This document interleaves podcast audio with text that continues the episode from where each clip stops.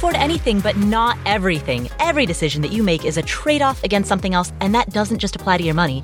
That applies to your time, your energy, your focus, your attention. It applies to anything in your life that's a limited resource that you have to manage. What is the best way to manage that resource?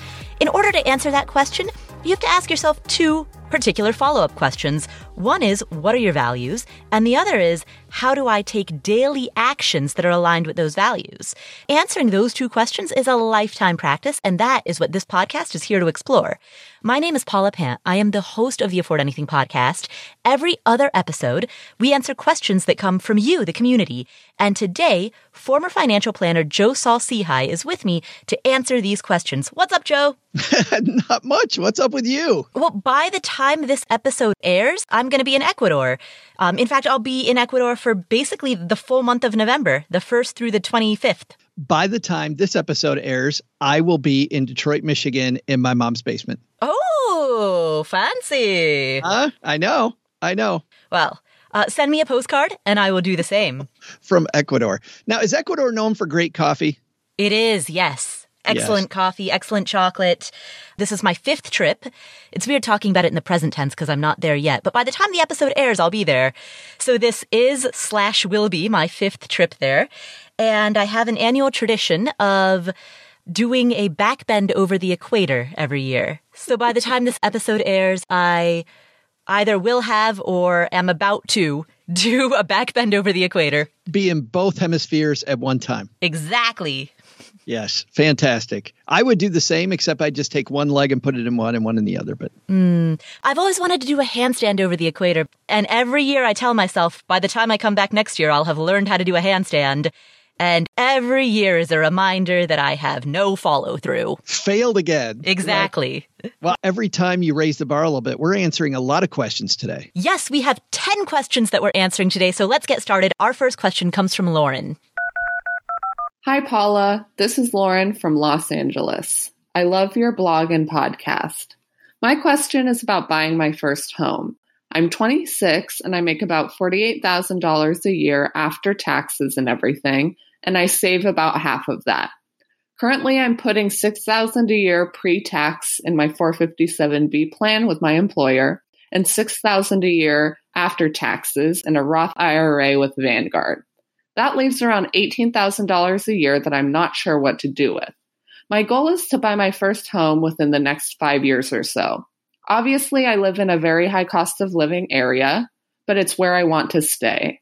Where should I be keeping the rest of my savings for the next five years or so, or until I get enough for a down payment? Just FYI, I will be buying this home solo. Any help is appreciated. Thank you. Lauren, first of all, congratulations on saving such a huge percentage of your income. You make $48,000 a year that you, that you take home after taxes and you save half of your money making 48,000 a year, living in Los Angeles, living in one of the most expensive parts of the country. I mean, wow. Like I wanted to, I actually wanted to lead with your question because of the example that you're setting and the role modeling that you're providing. Congratulations on doing that. And also thank you for, for being that role model for everybody else who's listening to this, because that is a very, very impressive savings rate. So you know what? You know what? I think this calls for a sound effect. Whoa, whoa, whoa. This early in the show? I know, right? Normally we do a round of applause, but Steve, who Joe who edits both of our shows, you know Steve. Hi Steve. Steve. Steve has recommended that we go with something other than a standard round of applause. So, Steve, I'm going to leave this in in your trusted judgment. Give us something awesome. Holy cow, that? Wow. I knew it. I knew he'd deliver. You're pulling out all the stops. This show is already off the rails and we've just begun. I know, right? So, uh, I suppose people have probably tuned in because they want to hear some financial wisdom. Oh.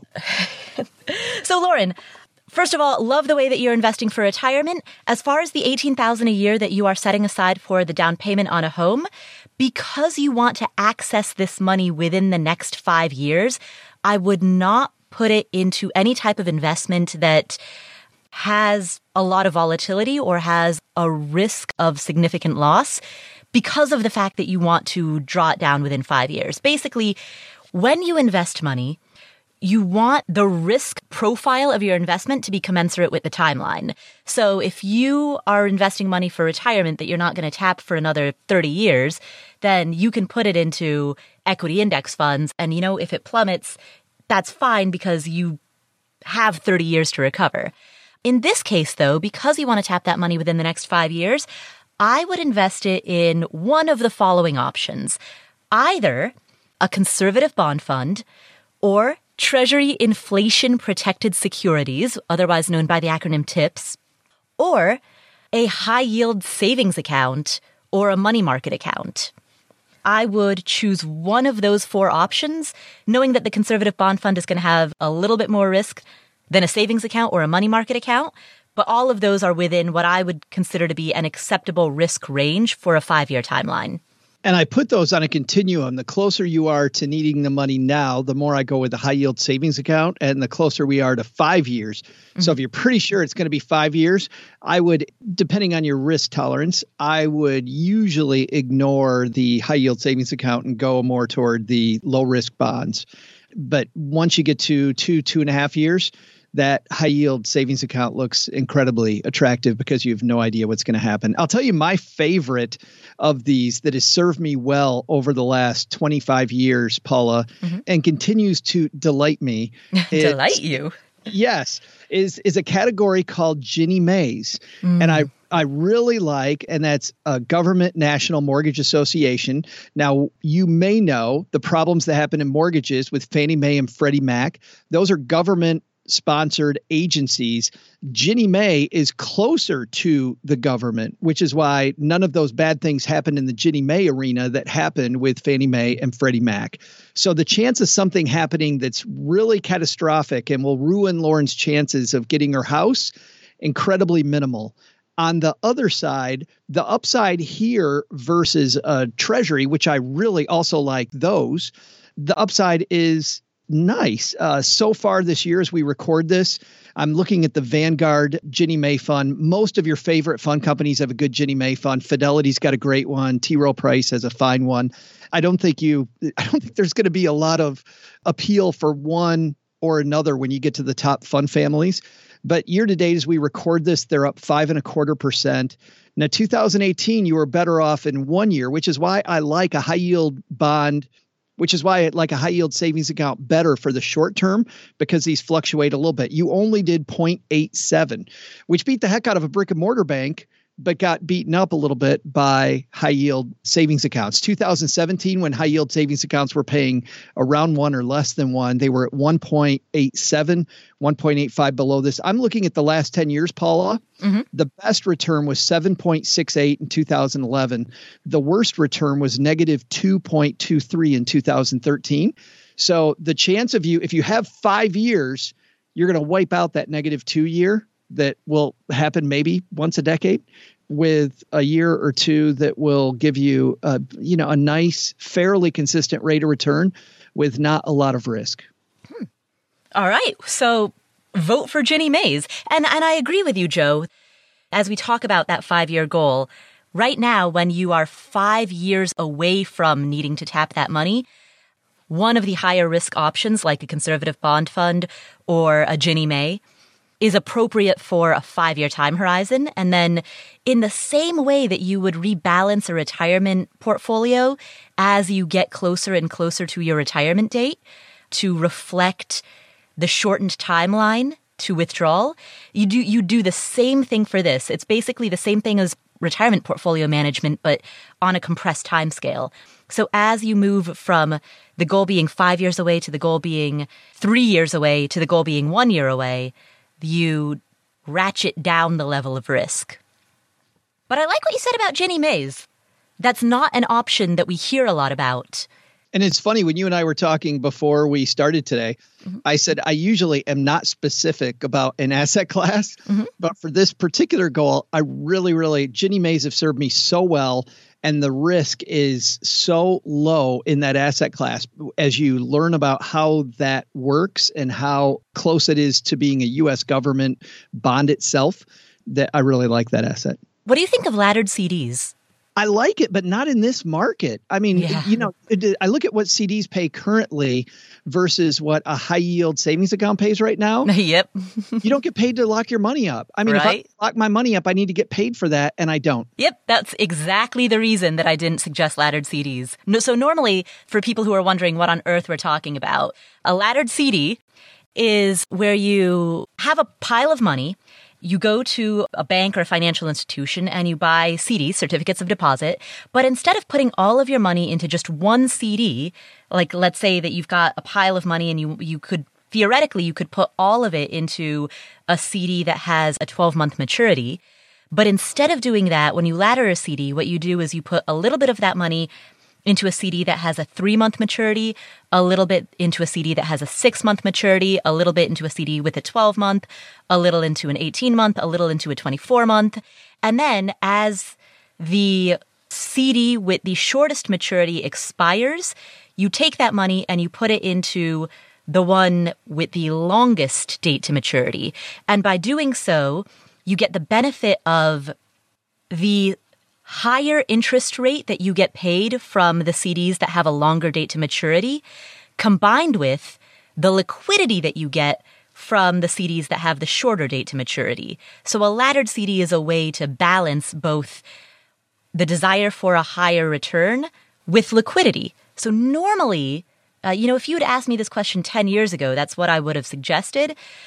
But I'm with you, Joe. CDs, the payouts just suck these days. There's just no point. Don't waste your life. No, it's so frustrating. And I go back because that's obviously something you and I always have in our tool belt. So I go back there, I don't know, two or three times a year and go, oh, let's look at CDs. This might be no. exactly. So, Lauren, thank you for asking that question. And best of luck with buying a house. And I'm, I'm excited for you and for all of your goals. You're doing an amazing job of saving and investing. So, congratulations. Our next question comes from Sawyer. Hi, Paula. My name is Sawyer. I discovered your podcast a few months ago and I absolutely love it. I love your approach and style, and you're the primary fire person I listen to. I so appreciate what you put out there, and I thank you so much. So I'd love to get your input on my five year plan, and I'm wondering if I can turn this into a two to three year plan instead. Basically, about one and a half years ago, I inherited some money.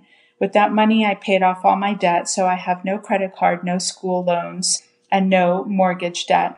I bought two high-end condominiums, each of them two bedroom, two bath, totaling 1.4 million in a New York City suburb with great schools, located about 30 minutes out of Manhattan, with the plan of holding on to them long term and renting them out for a nice side income stream. But currently I live in one of the condos and rent out the other. The rental brings in 5200 a month. About 3 months ago I started a part-time job as a nurse practitioner in the city and I make about 76,000 a year gross income. According to a real estate broker, the unit I live in now could bring in 5600 a month. If I move out of the unit I live in, I could make about 200,000 annual gross income. If I stay in the condo, I make about $138,000 annual gross income. I'm 47 years old, single with no kids, and I try to keep my personal annual expenses to 40,000 a year. I'd like to save $400,000 cash for a down payment for my dream home. It's been my dream to move to Boulder, Colorado, buy some acreage in the Rocky Mountain foothills, and design and build a small house to live in for the rest of my life. My thought is to continue to earn rental income, get a part time job as an NP in Boulder, or even open my own practice, which is something I've wanted to do. I'm wondering whether I should move out of the condo, rent a place locally, rent out the two condos, and save for the down payment while in New York. Or should I continue to live in the condo for a while, then rent a small place in Boulder and save for the down payment in Colorado? It seems moving twice, once locally, then again to Colorado later, might be a waste of money. But the longer I live in the condo, the more rental income I'm missing out on. And I think I might make more money for 20 hours a week of work in New York City than I would make in Colorado. Do you think I should move once or twice? And how quickly do you think I can achieve my goal of moving out to Boulder? There's nothing really keeping me here except the part time job I just started three months ago that I like and could stay at for a few years, but I don't love it and I can't get out to the mountains on a daily basis the way I could in Boulder. I would love to hear what you think. As always, thank you so much for your input, Paula. Sawyer, first of all, I love the choice of Boulder, Colorado. I went to college there. It's a beautiful place. And like you said, you can get out to the mountains on a daily basis. A hike in the mountains is a lunch break there, which is amazing. It's an absolutely fantastic place to live. So let's talk about the numbers.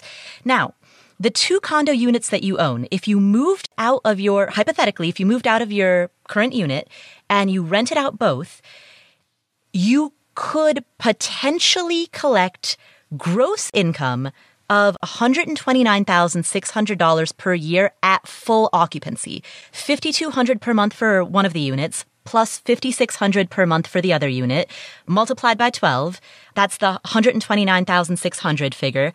But that's gross income and that's full occupancy. So none of that's going to happen because uh, gross is not net and occupancy is never 100%. So we need to subtract some amount to calculate your operating overhead, repairs, maintenance, capital expenditures, utilities, property taxes, homeowners insurance, all of the operating expenses associated with owning those properties, as well as we also need to subtract for vacancies. I ran the numbers making an extremely generous assumption that we would only subtract 35% for that combination of operating overhead and vacancies. And to the people who are experienced real estate investors who are listening to this, I'm sure you're like raising your eyebrows incredulously right now because that's a very generous subtraction to make. A, a lot of real estate investors find that their operating overhead consumes 40% or 50% of their gross income. But let's just be generous and let's say that you operate this very, very efficiently and that operating overhead only consumes 35% of your gross income.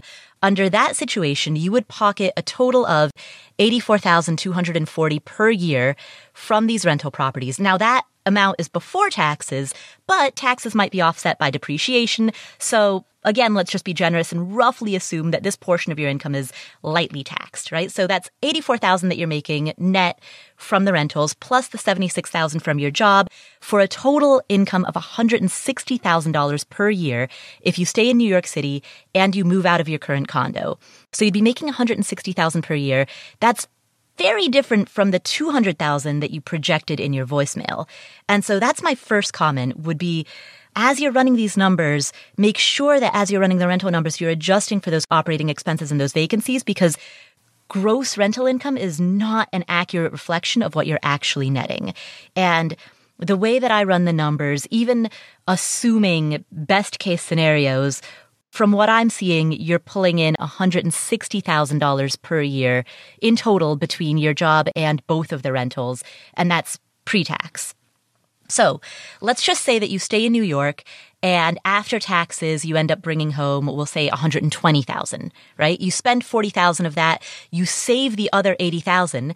Actually, that makes it spot on a five year plan because if if you can save $80,000 a year for five years, that's exactly the $400,000 that you're aiming for before you move to Boulder. But alternately, if you were to move to Boulder, and if after moving to Boulder, you'd also net $84,000 pre-tax from these rentals, then the wild card here is how much you'll be earning from your job, your part-time job, if you move there. Because if you can earn a comparable amount, then you may as well live where you want to. You may as, you clearly want to live in Boulder. You want the enjoyment of being able to go out to the mountains every day, which is great. You want the enjoyment of the fact that Boulder has more than 300 days of sunshine a year. I don't have to sell Boulder on you. It's a great place. And so there's no reason to spend five additional years in a location that you don't want to live in. If you can make a comparable amount as an NP in Boulder as you could in New York, then you might as well live in the place that you want. But I did want to go through those numbers because, because as I see it, you'll probably be bringing home, even under the most generous set of circumstances, about $120,000 after taxes. And again, and spending 40 and saving 80. And that, that puts you right at that five year plan. My first thought, either way, I had two thoughts very quickly. We got partway through her question. And the first thing I thought was, it sounds like these are beautiful places to live. Mm-hmm. But if it doesn't mean anything to her either way where she lives, rent it, right? because if it's a beautiful place and she get a high rent and she doesn't care about her aesthetic of where she lives, like it's not adding to her daily life, then by all means rent it to bring in more money. The condo, you mean? Yes, absolutely. Rent out the condo. But the second thing, when she started talking about Boulder, and I would see this when I was a financial planner, Paula, I, I could see the look in her eye, the visual terminology she used, mm. the way she seemed like she was leaning into the microphone. Like people would start talking about their dream, and you knew it was a good one when people would lean across the table and they'd start telling you, you know, I could see the mountains every day. Mm. I, I, I want this place, this house I design and build by myself. Are you kidding me? My only question was this forget everything else. Forget everything else. Let's start there and with the question then being how do we get to there now? Mm. if the future's not promised to us how do we make that a reality? It was funny because i was doing the same math. I just went backwards and arrived at the same thing which is if you can find the income stream in boulder over the short run to duct tape it and live in the place that you like why wouldn't you do that? Yeah. There is no downside. So the idea of moving twice i'm not in love with. But here is one other thing that I would consider. If you moved, if you took the chance, I always like having the same thought process that an engineer would have. And that is what could possibly go wrong. And if something did go wrong and you weren't able to earn it there, let's say you did and, and your job fell through, this job that you have now that you don't love but you like, could you come back to it? Because if you have that as a plan B, then that makes me even more confident that it's a great idea. Mm. Because I know that once you're out there, you will try not to use that plan B. If you're in the place that you love and the place that you want to be, knowing you have that in your back pocket is great, but I think that'll give you the confidence to look even harder to stay there. It's funny that you and I arrived at exactly the same conclusion, coming at it from different frameworks and different angles. You started with what's the goal? And it, it's clear from the way that she asked that question that the thing she really wants to do is live in Boulder. You and I both heard that. There's no doubt. Yeah. I think we all could hear it in her voice. I love that. And this is why I love Stephen Covey so much. The idea of beginning with the end in mind. Mm-hmm. Like when you make the goal that concrete and you can see the goal, the more you can see the goal, you know, people would come into my office and they'd say, Well, I want to retire when I'm 62. Uh, okay, what do you want to do during retirement? I want to travel and play golf. Well, let's do some math. 62 to maybe 110 years old, we need more than that. But when somebody told me all the things they wanted to do, the new business they wanted to start, or the volunteering they wanted to do in their community, and if it was a specific group they wanted to join that they didn't have time for today, or family they wanted to be around more, like the more specific it was, the more there was something to hang on to, the easier it was then to plan for that goal. Mm. Thank you, Sawyer, for that question have fun renting out your condo and living in Boulder. Send us a postcard. Our next question comes from Cassie. Hi, Paula. My name is Cassie, and I'm from the uh, New England area. I have a dilemma. I'm in the process of finalizing a divorce where, based on equitable division of assets, I'm bound to get at minimum 80 at maximum 116,000. Uh, so I have a daughter. My number one priority is to purchase a home for the safety and security of my daughter and I. However, I do have $30,000 in debt that comprises of student loans, uh, car loan, credit cards, as well as personal loans. So I'm a little confused as to what the best approach is for me. Uh, my thoughts are I can either one, go straight into putting a 20% down payment for a home in the area in which I'd like to purchase, the 20% and closing costs would total to about eighty to ninety thousand dollars. But that would mean that I'd still have my debt and then I'd have a mortgage as well. Uh, my other option is to hold out on purchasing a home for about a year or two, and hopefully just a year. But should I get a minimum 80 and pay off all of my loans, which would comprise to about 30,000 and then take 10,000 of that and put it in an emergency fund and then the remaining 40 put it in a bank account and start adding on to that with a goal towards a 20% down payment. Again, I'm a little bit confused as to what's the best approach here because I'm battling the need for me to purchase something that I feel I can call my own for myself and my my daughter and then on the other hand taking the money paying off all of my debt and then starting from scratch. So i would really like your opinion here. Uh, i listen to you every day. I really look forward to hearing what your thoughts are on this. Thank you. Cassie thank you so much for the compliment and for for valuing my opinion. I'm, I'm honored. I'm flattered in your situation i would you know you mentioned that you are that your motivation for wanting to buy a home is the safety and the security of your daughter. What I would encourage you to do is think about how much you could ensure the safety and security of both yourself and your daughter if you were completely debt free. So, your proposal of paying off all of the loans that you have with that $30,000 and then saving a $10,000 emergency fund.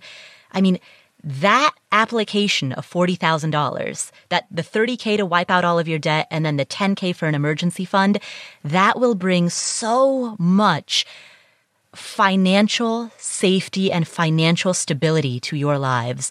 I would do that first and foremost. And then once you've done that, all of the monthly payments that you're currently making towards your debt, all of those monthly payments can then go into a savings account for a down payment fund. So once you've got that debt wiped off, then then keep quote unquote making those same monthly payments, but this time just make those monthly payments to your own savings account. And by doing that, coupled with any additional money that you have from the divorce settlement, that put together will probably get you the down payment that you need within about a year. So you have a great opportunity to be completely debt free, have an emergency fund, and still have that home within a year or two. I get super excited about that. And I totally feel the same way that if you have the opportunity to pay off that debt, that mm-hmm. that is so exciting. I'll say this though. Mm-hmm. This is a little bit of Joe's mom coming through instead of Joe, which mm-hmm. is if you pay off all that debt, but the reason that debt accumulated in the first place, and and I have no idea how it accumulated. For some people, it was student loans. For some people, they had to have a car at the time. For some people, they just don't manage money well. But if you don't walk through those things that created that debt and make sure that it doesn't come back again, then paying off your debt is a futile exercise. Mm. And I mm. saw it with client after client after client that would come to me in their 50s, Paula, sometimes, and they've been paying off debt since their 20s. And they pay it off and they get debt again. They pay it off, they get debt again, and they pay it off and they get debt again. You don't want to go through that cycle. You want to actually move forward.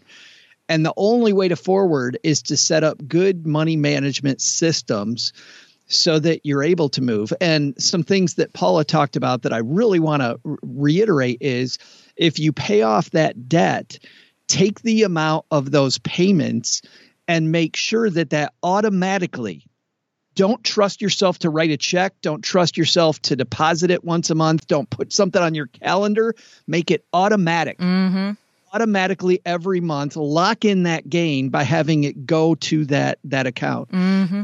Secondly, make sure you have a big enough control over your budget that you don't have to then raid that account to pay off a credit card bill. And once again, I'm not talking to you, Cassie. I'm talking to everybody listening that whenever somebody's going to pay off debt, you don't want to have to do that again and again and again and again and again. Right. Absolutely. Yeah, I'm with you 100%.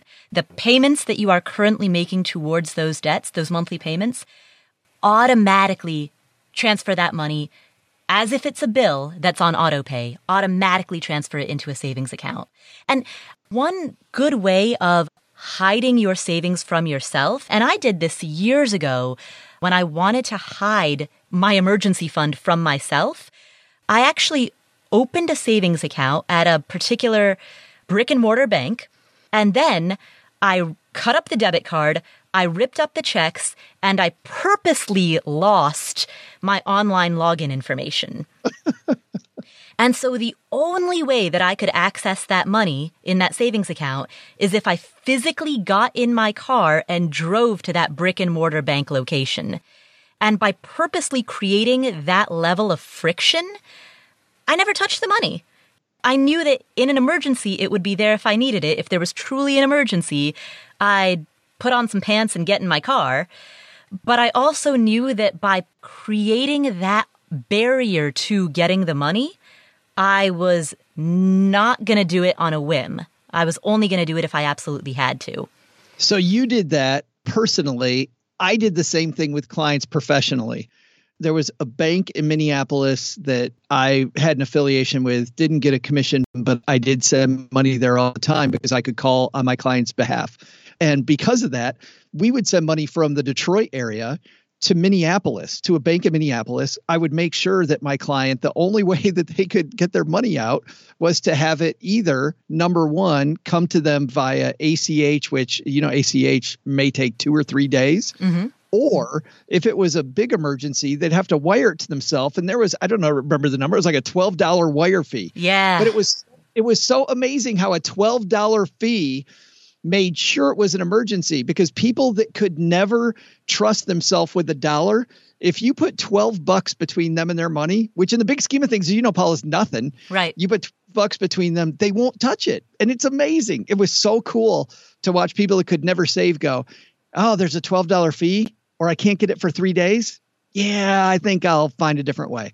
And mm. your brain is amazing. Your brain will almost always find a different way to solve a problem. But if the money's sitting there in your sock drawer or with an ATM card, your brain's going to take the easy way out. Yeah, exactly. It's it's for exactly that reason that I'm a big fan of keeping your checking account and your savings account at separate banks because when you log into that bank account, you don't want to see a big pile of savings.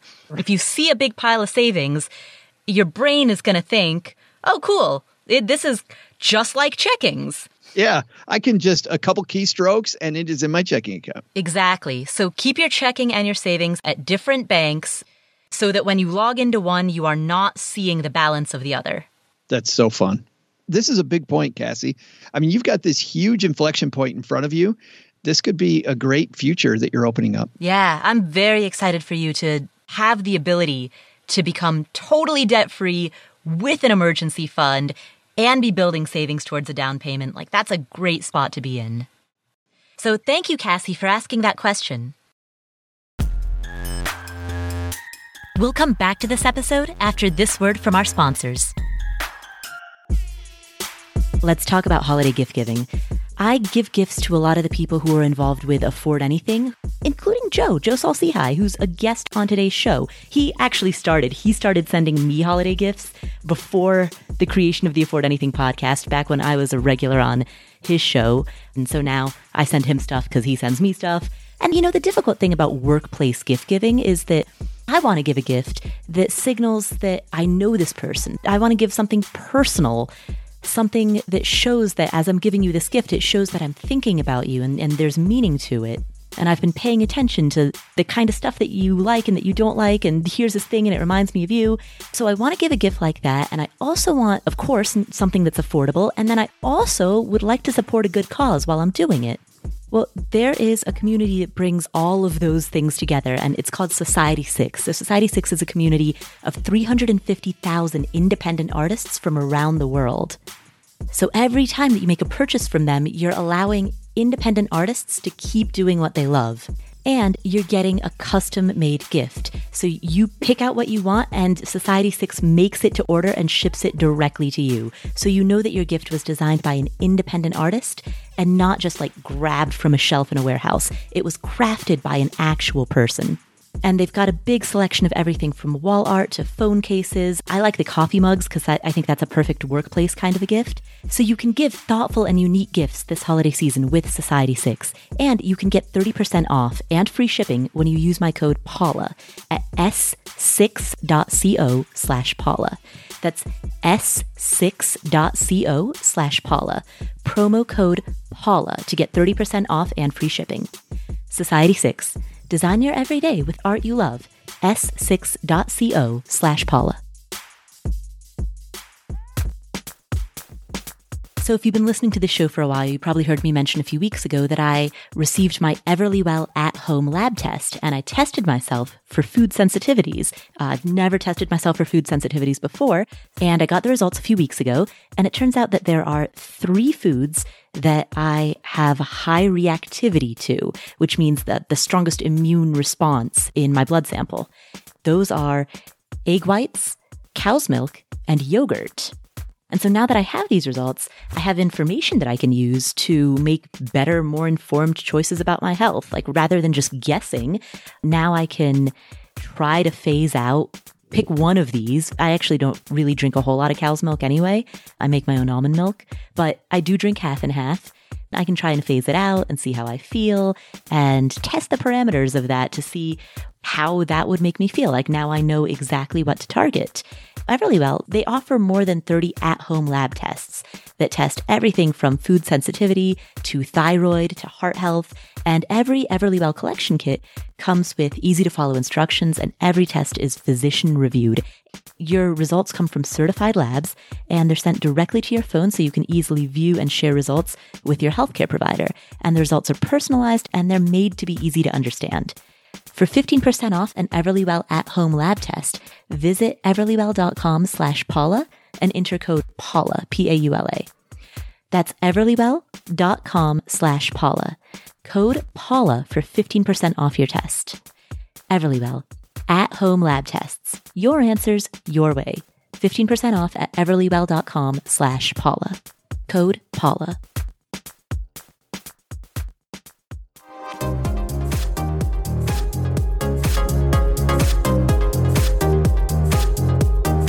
Our next question comes from Andy. Hi, Paula. Hope all is well. My name is Andy, and I have a question regarding the 4% rule.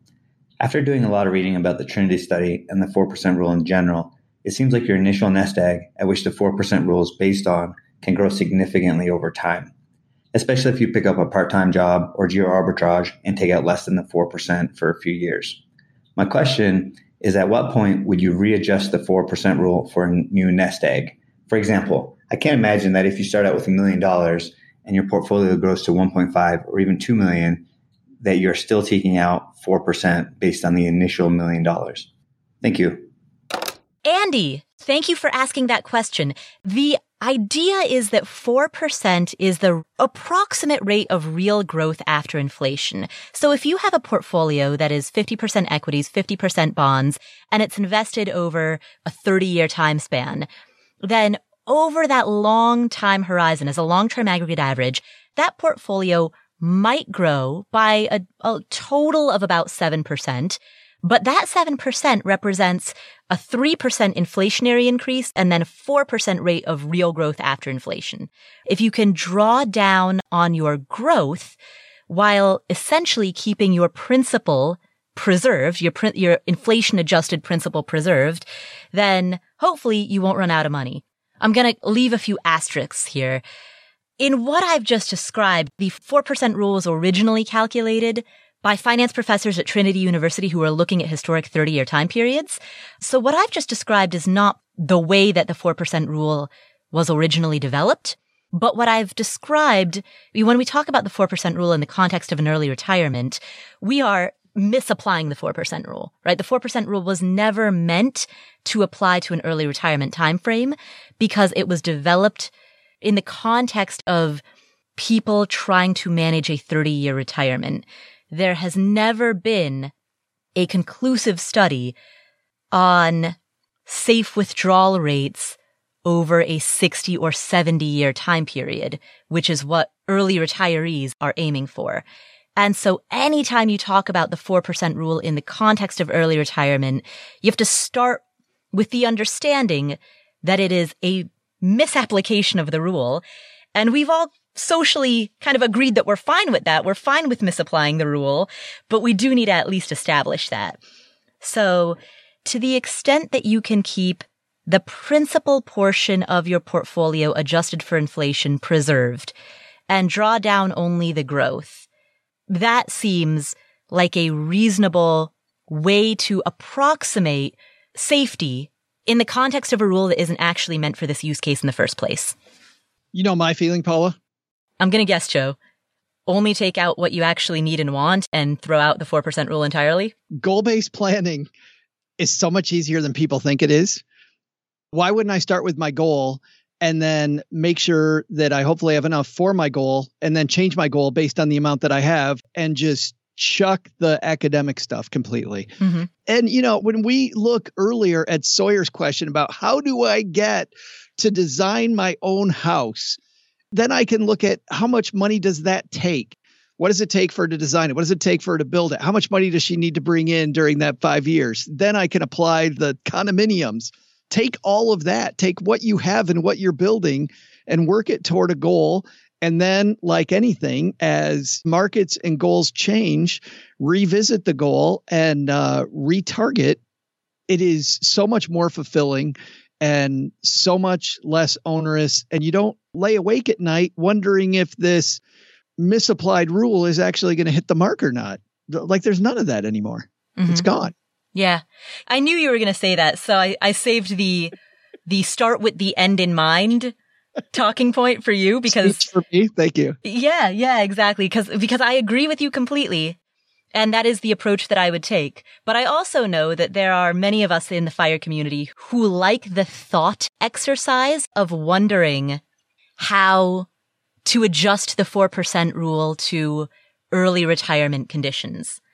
And so to the extent that that's an interesting thought exercise, you know, my response would be keep your inflation adjusted principle intact. Well, and to your point, I mean, come yeah. on. If you ask me, have I used the 4% rule to calculate how much I could get right now? Daily. really? well, you? maybe not daily, but at least like once a week. I'm like, oh, yeah, okay. All right, I like that number. Oh, it changed to that. Oh, that's cool. So I will do that just in a that's cool kind of way. Just like when I was younger, I'd always use a rule of 72. I'm like, hey, I've saved $10,000. Now let's put 9% on that and let's spin it and see how far that got me. You mm-hmm. know, if I put $200 more in here, what's that going to be worth 40 years from now? If I do $200 a week, what's that going to give me? Just, yeah, I'm with you. Yeah. I'll play those games constantly, but fun, yes. Useful, no.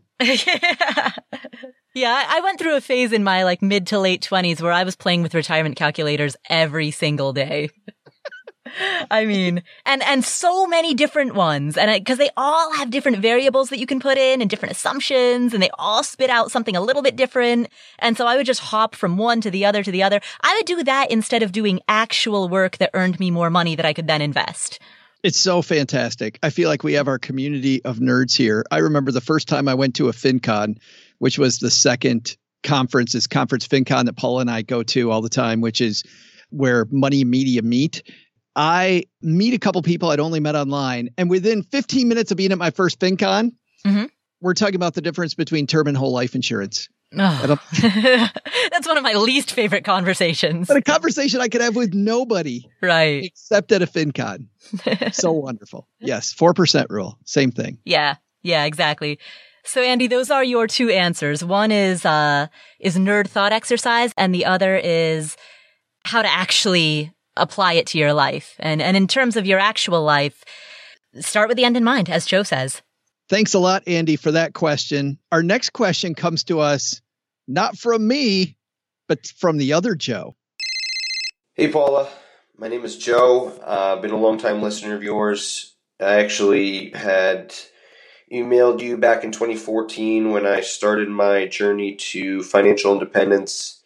And uh, voila, all the years later, I am on the doorstep of uh, being financially independent. So, my question today was about health insurance. Health insurance continues to get more expensive, and I am uh, considering being self employed, so I need to think about what my health insurance plan is going to be. I currently have a HSA with a high deductible, but uh, I uh, wasn't sure if that was the best approach. Um, I've considered recently looking at flying out of the country to do medical procedures. Uh, obviously, if it's you get hit by a bus or something, that's something that's very urgent and you need to be taken care of locally. But looking at other countries, they're a lot cheaper and their medical care medical care is uh, surprisingly sometimes better than the U.S. So, wasn't sure if you, that what your thoughts were on that. If you had had that done before, look forward to hearing from you. Thanks. Joe, first of all, congratulations on being on the doorstep of financial independence. That's fantastic. And thank you for being part of this community for such a long time. 2014 was, was the early days of me blogging. And that was before I started this podcast, two years before I started this podcast. So thank you for being part of this for so long. Now, in your question, I actually hear two different topics. I hear health insurance and I also hear healthcare costs, right? So your initial stated question was about health insurance, but then you immediately went on to talk about medical tourism. Medical tourism is an option that can help offset some of your healthcare costs, but it is not a replacement for health insurance. So first, I want to separate out these two concepts and make sure that we're not conflating them. In terms of health insurance, you're just going to have to buy some. Just think of it like groceries or electricity or paying the sewer and trash bill. It's just a bill that you're going to have to pay. Healthcare.gov has, of course, ACA plans, Affordable Care Act plans. Policygenius, which is a sponsor of this show, also has a list of plans. You mentioned that you might be self-employed. Now, depending on where you live, there is a potential option that you might be able to hire yourself if you start an S corp or if you start an LLC with S corp taxation and you hire yourself as a W2 employee of your own company, then technically you would be the owner of a company that has one employee, that employee being you. And Gusto, which is also a sponsor of this show, Gusto has health benefit plans for small businesses in which small businesses with as few as one full-time employee may qualify. Now, whether or not that includes you as the employee of your own business is going to depend on a huge variety of factors. And the state that you live in, among other things, is also going to play a role in that. But that is another option. Uh, I bring that up because that's actually something that I was looking into this morning for exactly that reason. But, but I'll just say I myself have purchased health insurance on the open market. I've purchased an individual health insurance plan since 2008. People often like to talk about individual health insurance as if it suddenly formed when the ACA was passed. But that's not the case. Like the mandate came when the ACA was passed, but self-employed people have been buying individual health insurance for decades beforehand. So I've been buying individual health insurance since 2008 and it's just a cost of living. It's just something you've got to get used to. Just think of it like groceries. The one other thing that I'll say is that there are faith-based cost sharing health plans that some people use as an alternative to insurance. However, these types of plans don't offer the same legal protections that you get when you purchase insurance itself, because insurance itself is a highly regulated industry and faith-based cost sharing plans, while many people have anecdotally reported being satisfied with them, they are legally not insurance. Yeah, I've seen the same thing, Paula. I've seen people anecdotally have have great experiences with those, but the reason why I never recommend them is because you go to any of their sites and it says right across the mm-hmm. top or somewhere near the top, not actuarially sound. Yep. Uh, which they're required to say, which means that there could be a catastrophic healthcare crisis and it wipes them out. So insurance is called insurance for a reason because mm-hmm. it's there when you need it. Yeah. And I can't, in good faith, recommend it to anybody, but I, certainly yeah. you can look that way. I, I totally agree. In fact, what I would do is if you are interested in a, in a faith-based cost sharing plan, I would use it as a supplement. So I might get the cheapest possible bronze ACA plan. Go to the ACA, go to healthcare.gov or go to Policygenius where you'll get real insurance with all of the protections that that offers, get the cheapest possible plan, and then you can go to a faith-based cost sharing platform and buy a policy from them with greater coverage and use those to to supplement or complement one another. I think that would be an acceptable way to do that, but it might not be cost effective once you're paying both premiums. That's something that you'll have to run a spreadsheet on based on what you think your costs are going to be. And again, that's where I want to separate out the concept of health insurance with healthcare costs. Because when we talk about healthcare costs, you know, we talk about medical tourism, we talk about concierge care. And even in this context, the using faith-based cost sharing plans as a supplement, you know, these are all options for reducing the cost of treatment and medication. These are options that might help you reduce the cost of the actual care that you receive. And they're all avenues to explore, but don't conflate them with insurance. You need insurance and insurance is regulated and there's just no substitute for it. Something else I've heard a lot from people lately, including from my co-host at Stacking Benjamins, uh, the other guy, OG. Mm-hmm. If you have an emergency fund, ask the place about cash because of the fact that so many people have had to use cash lately because of issues with healthcare he was very surprised on a procedure for his son when they asked about cash. The hospital said, no, no, no, you, you probably don't want to pay cash because it's a lot of money. And he said, well, you know, hit me. How much money do you think it's going to cost? And they said, well, you're going to need to have $450. and he said, $450 for my son's broken arm? Uh, wow. Yeah, correct. I will do it. And then to be clear, then he asked the question, what other charges are there? You know, there's got to be, are there hospital fees on top of that? But, you know, whatever fees. And they said, well, no, it's $450, but that's a lot of money. You don't want to do that. You, you should go through your insurance. Is like, no, no, no, I will do that right now. Mm-hmm. So sometimes, depending on the procedure, and I've just heard it from him, he's the person closest to me. Ask about cash if you're an entrepreneur. Maybe that's an option. There are also a lot of concierge care type of setups where you'll pay $100 a month to get curated access to a general practitioner. Those should never, ever, ever be used as a substitute for insurance. But again, it's a nice complement to have on top of it. If, again, if you want to use insurance to cover a low premium, high deductible plan and then get something like concierge care on top of it, in which you're paying an additional monthly cash premium, but you're also getting something additionally for it. So thank you, Joe, for asking that question. We'll come back to the show in just a second, but first, do you run your own business or do you have a side hustle? Are you an entrepreneur or a solopreneur? Well, if so, as you know, invoicing clients and chasing them down for payments and trying to collect a deposit in advance, it's a huge pain. And fortunately, FreshBooks is made for small businesses and entrepreneurs. So FreshBooks is invoicing and accounting software designed specifically for small business owners. It's simple, it's intuitive, it lets you create and send professional looking invoices in 30 seconds. If your client is late on paying, it automatically sends a late payment reminder so that you don't have to send an awkward email. You can collect deposits from your clients up front. You can automatically create and send invoices on a recurring schedule so that you don't have to waste time making the same invoice over and over again. So it's made for small businesses and entrepreneurs, and you can try it for free for 30 days. There's no catch, no credit or debit card required, so there's no gotcha at the end. Just give it a try for free go to freshbooks.com slash Paula.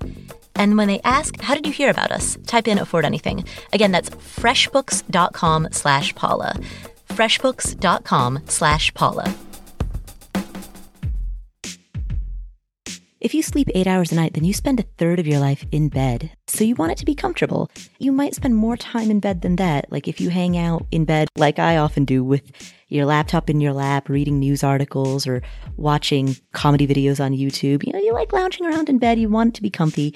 Brooklinen is a place where you can get super comfortable sheets. They have more than 50,000 five star reviews. I actually have two sets of sheets from them. Do you remember, if you're a longtime listener, do you remember episode 180 of this podcast? On that episode, I interviewed a woman by the name of Elaine Pofeldt. She's a journalist and she wrote about this company called Brooklinen that was founded in 2014 by a husband and wife team, Vicki and Rich Fulop, and they wanted to bring really comfortable stuff into people's homes at affordable prices. So they became the first direct to consumer bedding company, which means they work directly with manufacturers and directly with customers. There's no middlemen, just great product and service at a super affordable price. And when I read about that and how mission driven they were and how quality focused they were, I was really inspired by the story of how they started and, and what they're trying to create. And so that was when I got my first set of Brooklinen sheets. And then a few months later, I got a second set, so that should really tell you how much I liked it. And they have all kinds of products sheets, robes, loungewear, towels. So if you like softness and comfort and essentials to help you relax, Brooklinen has it all. I couldn't recommend their products more for graduates, newlyweds, friends or family, or for treating yourself to an upgrade. Get 10% off and free shipping anytime when you shop at brooklinen.com and use promo code PAULA, P A U L A. Brooklinen is so confident in their product that all their sheets, comforters, and towels come with a lifetime warranty. So to get 10% off and free shipping, go to brooklinen.com. That's B R O O K L I N E N.com and use promo code PAULA, P A U L A. Brooklinen, everything you need to live your most comfortable life.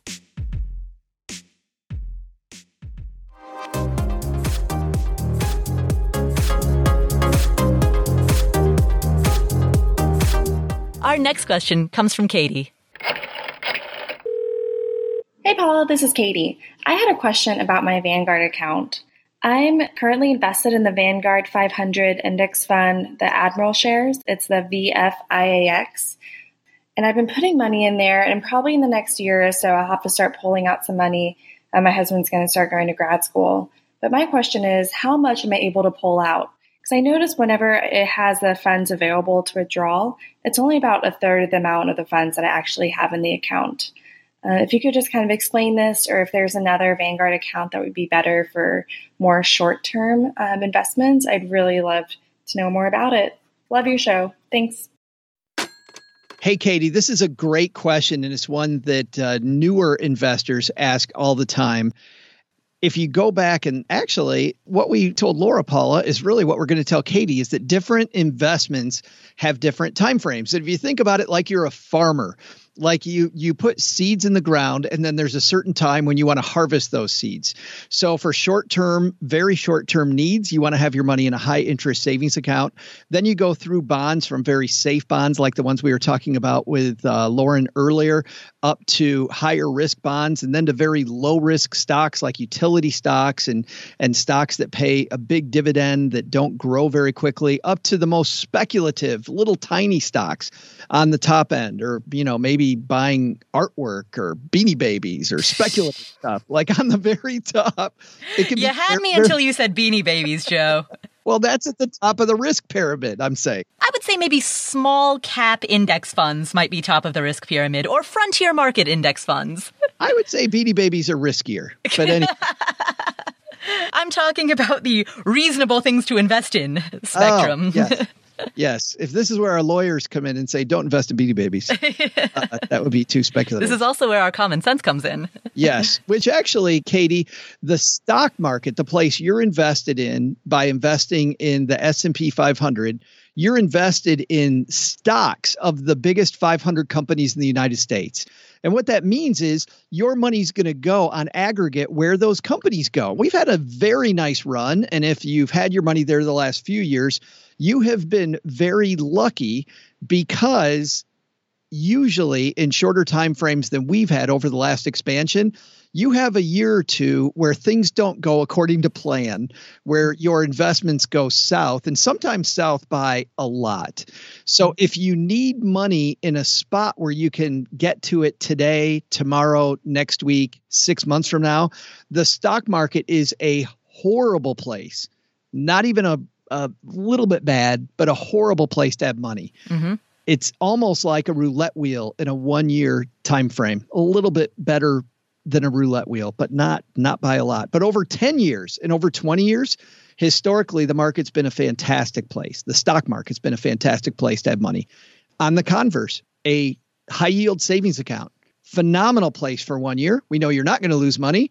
If you have it in a high yield account, hopefully you can get close to what inflation is, maybe equal inflation in some years.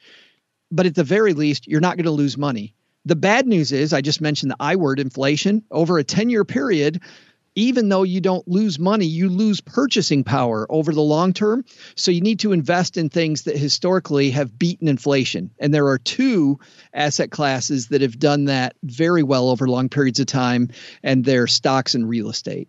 So I like those for long term, short term. I would move your money out of the S&P 500 into a high yield savings account if you think you might need it this year.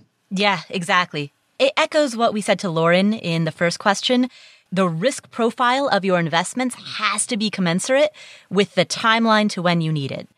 Now, to the other part of your question, which is that you asked why, when you log into your Vanguard account, you see that the funds available to withdraw don't reflect the total amount of what you have invested there. Now, I don't know specifically what type of account you have and what restrictions are placed on the specific type of account you have. Bottom line is, the money in your account is yours. So you have the right to access your own money whenever you want to. And if you have any questions about it, just call Vanguard. Their people are awesome. So anytime you have a question about like, hey, can I pull my money out? Give them a call. Uh, you can get a real human on the phone very, very quickly. That's one of the many things I like about Vanguard. So give them a call. You'll get to a real human and they'll be able to look at specifically your account and tell you how you can get your money out if that's what you want to do. And in your situation, that is given how soon you need to tap this money, it makes sense to not keep it invested in equities because equities are great for a 10 year time frame, not so great for a one year time frame. So thank you for asking that question, Katie. Our next question comes from Laura. Hi, Paula. Thanks for answering my question on the air. I hope it resonates with other podcast listeners. Our fire community talks a lot about strategies for families or couples achieving fire together. My fiance and I are in a unique situation. We've both been high income earners for several years, and we've essentially reached FI, but only I am looking forward to pulling the fire alarm and actually going to a zero dollar income in the next year. We'd like to get married beforehand, but we'd also like to understand what considerations and changes there will be if we're married and filing jointly versus separately in the scenario where he continues to be a high income earner for several years to come. And I want to make sure I can leverage those strategies that we've discussed, same as I would if I remained single. Any advice you have would be greatly appreciated. Thanks again. Laura, thank you for asking that question. Very simple approach here. I hope you're working with a CPA. If you're not, start working with a CPA. Then have your CPA run two different scenarios. One in which you're married filing jointly and the other in which you're married filing separately. That way you can compare MFJ versus MFS and see what the difference would be. And your CPA can do this every year. And I can also tell you how that's going to come out. Mm-hmm because around the year 2000 ish, they really changed the rules. It was a Paperwork Reduction Act. They made it very difficult for married filing separately to work out for people. You can always run the scenarios. Sometimes the difference between the two is not great. So Will and I actually just did this for the year 2018. We were separated for that entire year. Um, we were broken up. We lived separately, but we hadn't officially gotten a divorce yet. So we had the option of either married filing jointly since we were technically still married or married filing separately since we were living separate lives. So we had our CPA run both scenarios to show us what the tax consequences of both would be. And, you know, Joe, as you said, married filing jointly did improve our tax situation, but not by much. The difference was actually less than I would have anticipated. I have nothing to add there, Paula, but what I do have is a bunch of other things that Laura brought up and didn't ask about specifically, but things that as a former financial planner, I kind of wonder about, and also things that um, that that she may want to consider and other people listening might want to consider. And that's when you're married and you're close to financial independence congratulations by the way that means you both have assets. And when you come to a marriage with assets we've all seen plenty of headlines about people who get married that have assets you really want to make sure that you have a prenup and i know that's that sometimes seems difficult to bring up but you definitely want to have a prenuptial agreement in place if you have assets. The second thing that I thought of is if you plan on then combining those assets and both of you living on them, I'll tell you that when one person, to use Laura, your phrase about pulling the fire escape, uh, I love that phrase, but the other one not doing it, when the income stream changes, it's difficult for the family dynamic not to change. It just does. And I'll tell you this I know this personally because it's changed three times in my career with Cheryl and I. Early on, I was making a bunch of money while Cheryl was going through training for her job. And then there was a point when I had then left financial planning, sold my company, and then Cheryl was still making money.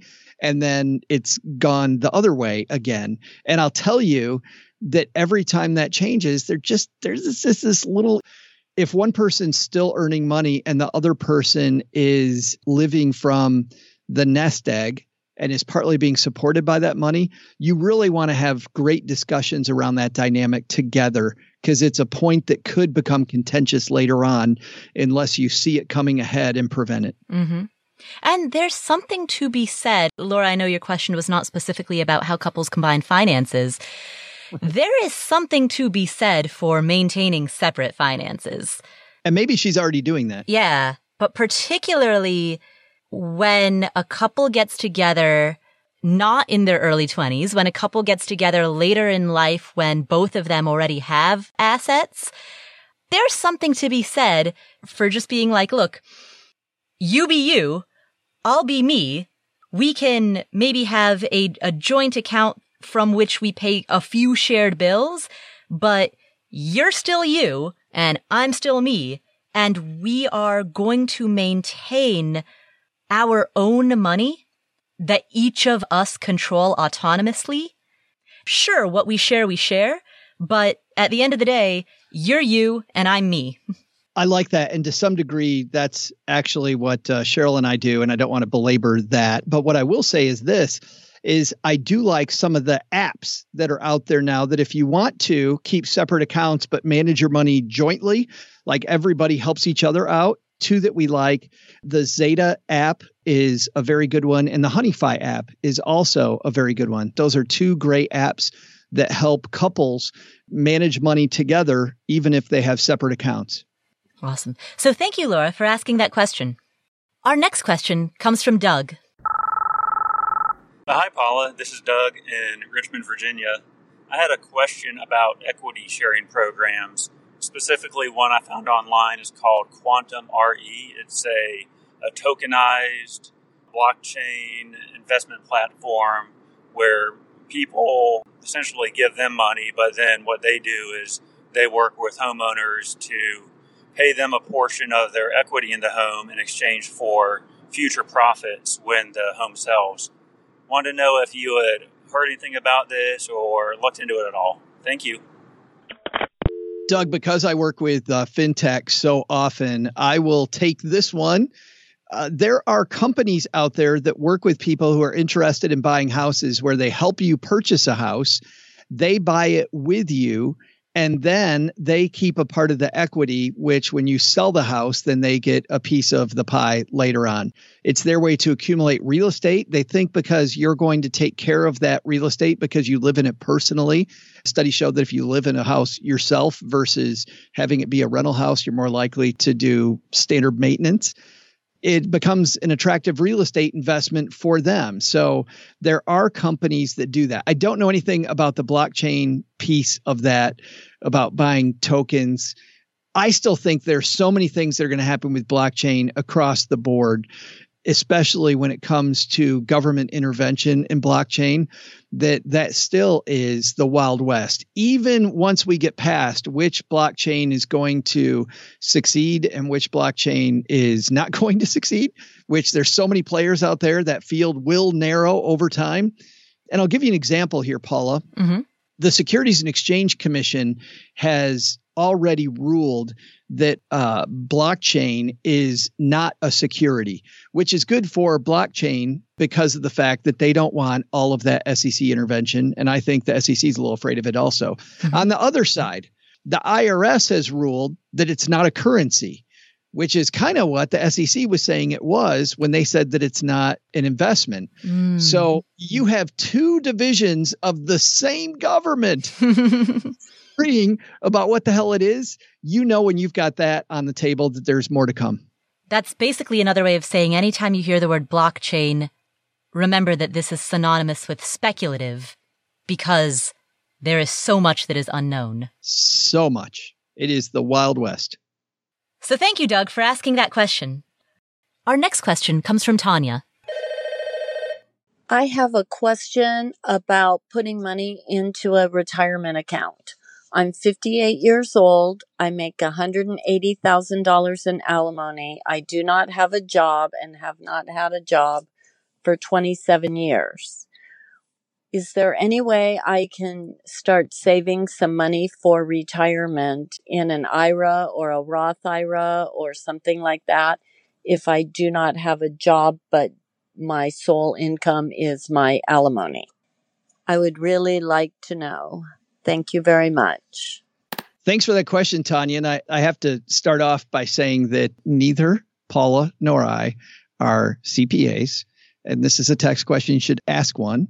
Mhm. However, for the purposes of your entertainment, we'll tell you what we found on the internet. And actually, and actually, part of this I thought I knew, and it turned out that I was right. So, little pat on the back to me there. But I did verify this, and that is, and I'm going to read you right from a place, a website that a lot of financial advisors use called fairmark.com. Fairmark writes for alimony income for purposes of making an IRA contribution taxable. The keyword here is taxable. Alimony income counts as qualifying income. So if your alimony is taxable, then it does count as qualifying income. It says this is a special rule that permits you to build retirement savings in an IRA, even if you rely on alimony income for your support. The rule applies only, again, to taxable alimony income, though. You can't include non taxable items like child support or non taxable alimony received pursuant to a settlement or decree entered into after 2018.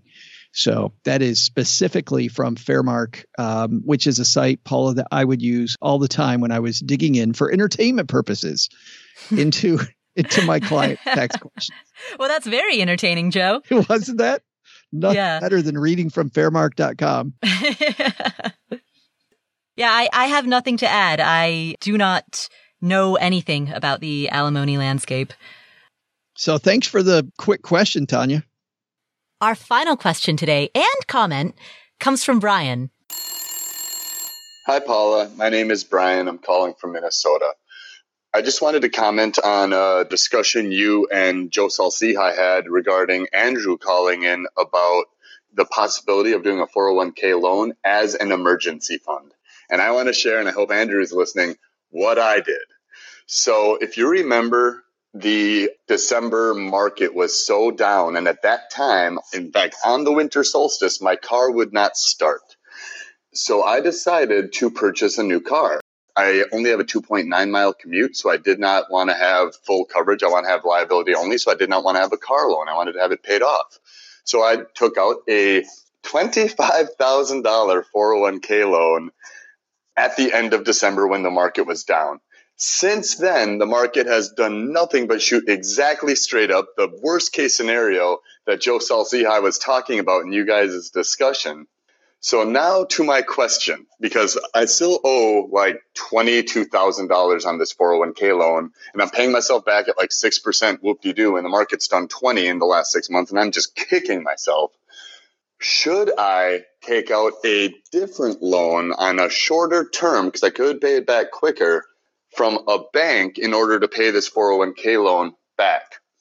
The other thing that was not addressed in uh, you guys' uh, discussion with Andrew is a very, very, very common emergency is losing your job. And so if your strategy is to take out a 401k loan. If you lose your job, you can't do that. And if you lose your job with an active 401k loan out, you have 60 days to get it back in. Otherwise, you got to pay your tax rate plus the 10% penalty. And that is the stuff of nightmares as well. So, should I take out a different loan from my own personal bank? My actual bank just started doing personal loans and I could get it as low as probably six, seven percent with my income and my credit score and my debt to credit ratio, which this 401k loan, other than a mortgage on a rental property and a primary residence, is my only debt. So I'd love to hear your thoughts. I'd love to hear Joe's thoughts. Thank you very much. Also, I love your show. You are making people's lives better, and we appreciate it. Thank you. Brian, first of all, thank you so much for sharing that cautionary tale. I- am sorry that you had to learn that the hard way, that you had to pay tuition in the school of hard knocks, but thank you for spreading the knowledge and the wisdom that comes from that for the benefit of everybody else in this community who's listening, because that is a perfect illustration of exactly why you should not use your 401k as a substitute for an emergency fund. And why 401k loans are loans of last, last, last resort. To your question about how to pay off the car, my question back to you is, why have a car that's valued at 25,000 or 22,000, right? You've got 22,000 remaining on the loan. You spent $25,000 on this car. That's a very expensive car why not sell the car? And yes, you're going to take a loss. You're going to take the depreciation hit. You know, cars lose a lot of money when they're that new and when they're worth that much money. Like the more they're worth, the more they lose, the faster they lose. Sell the car, replace it with something that you can buy for $5,000.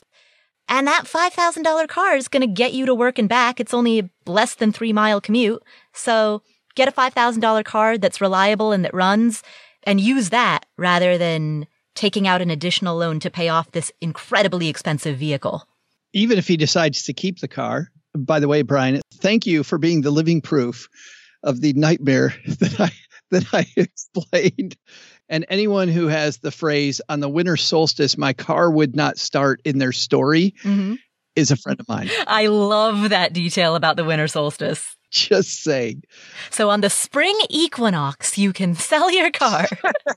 but the damage is already done, Brian. I mean, at this point, here's the deal. You're going to pay, and you said 6% on your loans. So let's go with that. You're going to pay interest and you're going to pay it to yourself, right? Which is one of the things that makes me roll my eyes, but makes proponents of 401k loans go, no, it's a great deal. You pay yourself back.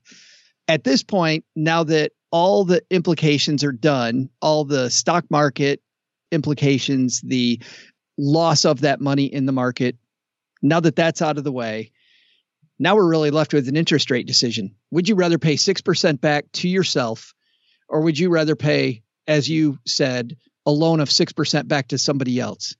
I'm voting for 6% back to you. I think 6% back to you at this point, much better than paying that same interest rate to someone else. So I would not take out a loan from someone else. The damage is done the moment you took out the loan. It's done. And now at this point, it's an apple to an apple. What's the interest rate on the loan? Can I get a better interest rate somewhere else? interest rate to you versus to somebody else is is better. You get that money working either way. So uh, I'm going to disagree with you here, Joe. Well, for two reasons. First of all, I, I stand by my original comment that I think that he should sell the car, which is to suck. Like when you sell that car for a lot less than you paid for it, you know, you, you bought that car less than a year ago. So when you sell it for a lot less than you paid for it within a one year time frame and you see how big of a depreciation hit you took, how much value that car lost in the span of just one year. Yes, that's absolutely going to suck, but sell the car because you don't need a car that's that expensive. I stand by that comment, but in a hypothetical world in which he did keep the car, as much as I hate the idea of taking out a loan to pay off a loan, Brian is right in that losing your job is a common emergency. And if he loses his job and at that point tries to apply for a loan, guess who's not going to get approved for a loan? Because unemployed people don't get loans. Well, and here's the other piece on that though. Depending on the company that you work for and how, I don't know if it's the word is vindictive or, or how, how whatever, they may not require you to pay it back right away. So I may have some clarity around that too. But I like that. It, there actually is another point toward using somebody else's money, which is you can get all of the rest of that money working for you again right now in a place that could have a higher upside. At this point in the game, I'm not that, I don't know. I think that the horse is already out of the barn. I thought that's where you were going to go, by the way, was that, well, if he takes 6% from somebody else and the market continues to do what it's done, then he's got that opportunity cost back with his funds. Yeah, I mean, sure, that's an argument, but that's, that echoes the argument of should I pay off my mortgage or invest? You know? Right. And stepping away from 401k loans and going towards the opportunity cost of generally paying off a debt versus investing, there are very strong arguments on both sides. And depending on your personal priorities, either or both of those are good decisions. Paying off your mortgage is a perfectly fine decision. There are people who will object that you are paying the opportunity cost of not investing at a higher return, but you get something in exchange for paying that opportunity cost. And to the extent that you do get something for it, you are exchanging money for value, or in this particular case, you're exchanging opportunity cost for value. So if you judge that to be a fair transaction, then that's a fair transaction. And so to take that model and then apply it to this question, sure, yeah, there's an opportunity cost to not having that money back in the 401k, but that would not be my compelling reason for advocating uh, for a bank loan. Another loan. Yeah. My compelling reason for advocating for, for a bank loan is simply that it simplifies things. That if he loses his job, he's not then going to have to worry about the possibility of having to make a big balloon payment back to his 401k. The loan belongs in the origin source that loans are supposed to belong to, which is a financial institution. And his 401k money belongs in the origin source where it's supposed to be, which is his 401k, and everything belongs in its proper bucket. But that said, sell the car. sell the car and this whole thing just becomes a moot point. There it is. So that is our show for today. This was a this was a long one, but we got 10 questions into today's episode. Joe, where can people find you if they would like to hear more of you? Well, I'll tell people another place you can find me. Mm-hmm. I do show six days a week that's headlines only. There's so many things that come out in the financial media. And our friend Bobby Rebell and I, and uh, thought leaders from across the internet, we comment on these different stories. So, everything from the founder of Under Armour stepping down to schools taking part in more hands on financial literacy things. If we find a compelling financial story, we try to comment on it within the next few days. So if you like keeping up with financial nerd headlines, you'll find me at Money with Friends. Excellent. Well, thank you so much, Joe, for being on the show. And I will be doing a backbend over the equator. That's where you'll find me. And I will go back to my basement. Big thanks to our sponsors for today's episode FreshBooks, Everlywell, Society 6, and Brooklinen. And also big thanks to two sponsors that we have who didn't specifically sponsor today's episode, but we mentioned them, Gusto and Policygenius. For a total list of all of our sponsors, plus all of the deals and discounts that they offer, because Almost all of our sponsors have some type of a special deal or a discount or a free trial that they offer to our listeners with a specific promo code. And if you want a list of all of those, just head to affordanything.com slash sponsor. That's affordanything.com slash sponsor.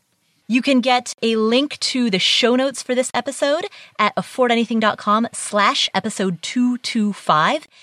And as a reminder, we have a brand new community that we have just rolled out. It's free. It's open to everybody. It's, it's a new community platform. So it's a platform where all of you can interact with each other. You can discuss today's show, discuss feedback, comments, ideas, questions that originated from anything that we talked about today. We've got this great platform where you can connect about any topic that interests you, whether it's side hustles or real estate or 401k investing or asset allocation, anything at all.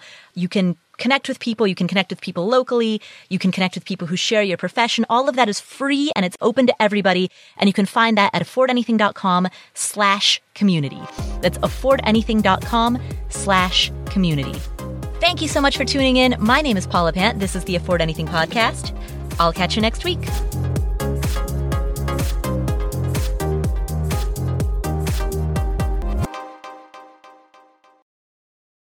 By the way, my lawyer says that I need a disclaimer, so here we go.